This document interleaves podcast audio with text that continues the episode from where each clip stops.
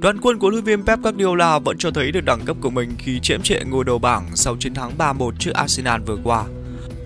Pháo thủ đã thua 11 trận liên tiếp trước đội bóng thành Manchester tại ngoại hạng Anh và sau những sai lầm họ đã phải trả giá cho thất bại bằng vị trí của đội bóng.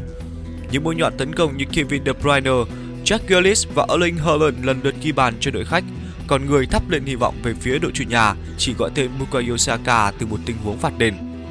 Ba công thần của Manchester City đều trải qua thời kỳ thăng trầm của phong độ. Kể đến trường hợp của Kevin De Bruyne, theo Times từng nhận định rằng chính những thay đổi chiến thuật của huấn luyện viên Pep Guardiola là nguyên nhân dẫn đến sự sa sút phong độ của Kevin De Bruyne. Trước đây, hệ thống số 9 ảo của chiến lược gia người Tây Ban Nha đã giúp cho Kevin De Bruyne có nhiều đất diện. Các cầu thủ của Man City liên tục hoán đổi vị trí, De Bruyne được chơi tự do và thường xuyên xâm nhập vòng cấm đối thủ để ghi bàn. Huấn luyện viên Guardiola loay hoay trong việc tìm cách giúp Haaland hòa nhập với lối chơi của Man City. Từ đó dẫn đến việc ông thử nghiệm nhiều vị trí ở hàng tiền vệ, trong đó có Kevin De Bruyne. Chân sút người Bỉ phải chấp nhận chơi xa không thành so với trước đây. Trên thực tế thì anh vẫn chơi ấn tượng trong nửa đầu mùa 2022-2023 ở vị trí tiền vệ lệch phải trong sơ đồ 4-3-3, nhưng chơi đến khoảng thời gian gần đây, anh thường cho thấy sự xa sút. Về công thần ghi bàn thắng thứ hai, Jack 100 củ, từ sau World Cup 2022, Grealish đã thể hiện bộ mặt hoàn toàn khác.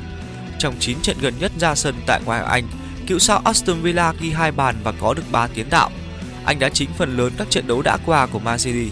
Grealish lúc này đang là sự lựa chọn số 1 cho vị trí tiền đạo trái trong hệ thống của Man City dưới thời của huấn luyện viên Pep Guardiola. Ở cuộc đối đầu với Arsenal tại ngoại hạng Anh vừa qua, Grealish là một trong những ngôi sao tấn công của Man City chăm hỗ trợ phòng ngự nhất khả năng giữ nhịp, dê bóng và hỗ trợ phòng ngự của Grealish đáp ứng được yêu cầu khắt khe từ Pep. Chính vì thế, cuộc cạnh tranh suất đá chính tại Etihad luôn khốc liệt khi ngay cả Kevin De Bruyne cũng có thể dự bị nếu xa sút.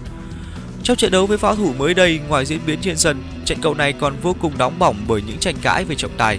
Cụ thể ở phút thứ 39, Arsenal được hưởng phạt đền sau khi thủ thành Ederson phạm lỗi với tiền đạo Nketiah Nói về người đã ấn định chiến thắng 3-1 cho Manchester City trong cuộc đối đầu với pháo thủ. Giới truyền thông đã tốn không ít giấy mực ngợi khen.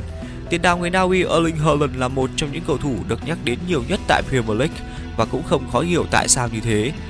Haaland được đông đảo người hâm mộ ngóng chờ qua từng vòng đấu tại Hoàng Anh để được chứng kiến thêm những siêu phẩm bàn thắng.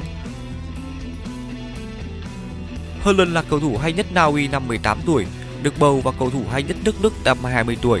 Một năm sau, FIPRO xếp Holland vào đội hình 11 cầu thủ hay nhất thế giới. Holland hay đến mức mỗi bước chạy của anh đều ít ai có thể phán đoán được trước để cản phá mỗi khoan tấn công giàu thể lực này.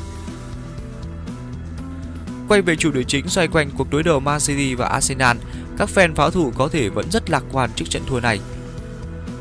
Thắng lợi này đưa Manchester City vươn lên ngôi đầu bảng bằng điểm với Arsenal nhưng đá nhiều hơn một trận.